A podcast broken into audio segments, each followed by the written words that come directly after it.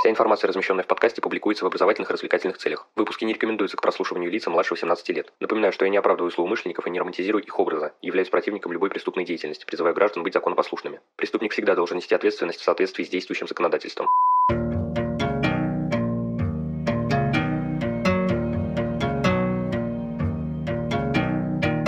Всем привет, вы на канале Крим One, и сегодня мы начинаем говорить об устройстве фотоаппарата.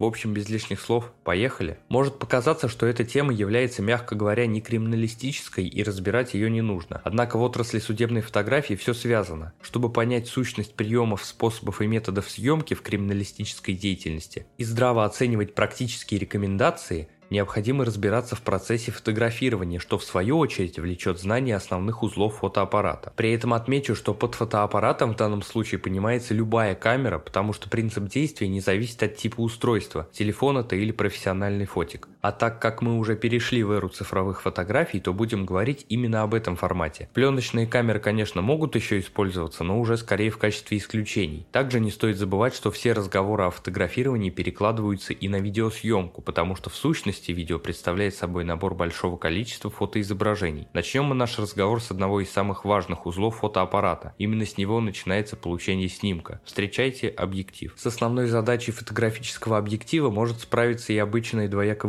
выпуклая линза. Однако качество изображений при этом будет весьма посредственным из-за обилия оптических искажений, аберраций. Чтобы обеспечить оптимальное качество картинки, в оптическую схему объектива вводятся дополнительные линзы, корректирующие световой поток, исправляющие искажения и придающие объективу требуемые свойства. В объективах, снабженных оптическим стабилизатором изображения, одна из линз может перемещаться в плоскости перпендикулярной оптической оси объектива, компенсируя тем самым вибрацию камеры и предотвращая смазывание изображения.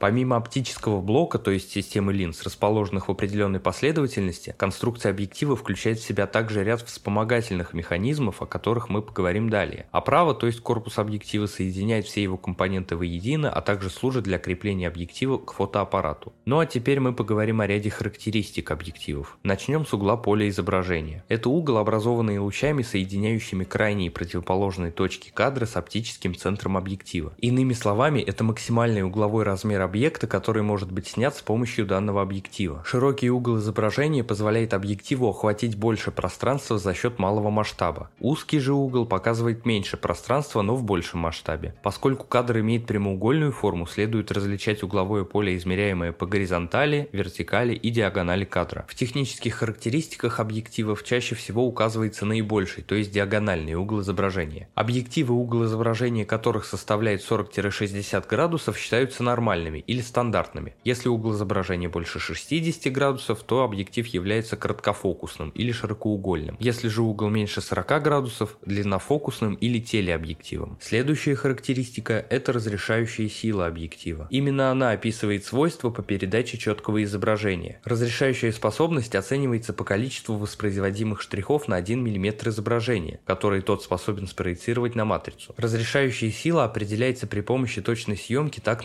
называемых мир – штриховых таблиц. Эти таблицы фотографируют сильным уменьшением при наибольшем действующем отверстии объектива, а затем просматривают их изображение через микроскоп и по числу линий, раздельно передаваемых объективом, судят о его разрешающей силе. Разрешающие силы объектива не одинаковы по центру поля изображения и по его краям. Эти различия вызваны недостатками оптики объектива, аберрациями. Изображение снимаемого объекта попадает в объектив, преломляется там и сводится в одну точку на определенном расстоянии. Эта точка называется фокусом или точкой фокусировки. Плоскость, которая перпендикулярна главной оптической оси линзы и проходит через фокус, называется фокальной плоскостью. На ней и формируется изображение. Фокусное расстояние – это расстояние от оптического центра объектива до фокальной плоскости. Объективы могут обладать фиксированным и изменяемым фокусным расстоянием. Чем оно больше, тем соответственно меньше угол изображения. Фокусное расстояние измеряется в миллиметрах. На основании соотношения фокусного расстояния и диагонали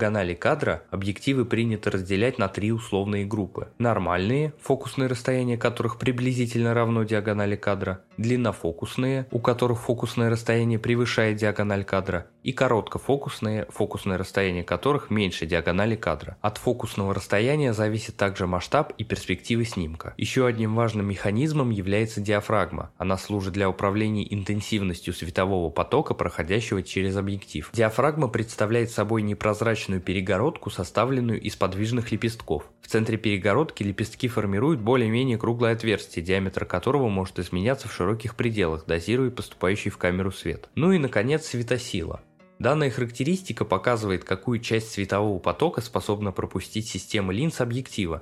Дело в том, что часть света при прохождении рассеивается и отражается от линз. Часть света поглощается материалом, из которого они изготовлены, такого как стекло или оптическая пластмасса. В связи с этим световой поток ослабляется. Зачастую для простоты восприятия светосилу объектива попросту определяют значением максимально открытой диафрагмы, которая позволяет выставить этот объектив. Чем сильнее можно открыть диафрагму, тем большее максимальное количество света может пропустить объектив. На самом деле светосила – это внутренняя характеристика конструктива объектива, и относительное отверстие диафрагмы выполняет лишь часть функций по определению светосилы. Полагаю, что основные моменты, связанные с объективом, озвучены, и в следующих эпизодах мы продолжим говорить с вами об основных узлах фотоаппарата. Что ж, на этом выпуск подходит к концу. Благодарю вас за прослушивание. Следите за подкастом на удобной вам платформе, делитесь им с друзьями и знакомыми, а также оставляйте лайки и комментарии, где это возможно. Мне будет приятно. Подписывайтесь на одноименные группы ВКонтакте и Инстаграм. Там у нас периодически проходят книжные розыгрыши. Пишите ваши вопросы, замечания и пожелания. На все отвечу и все обязательно учту. Но главное помните, нераскрываемых преступлений не бывает.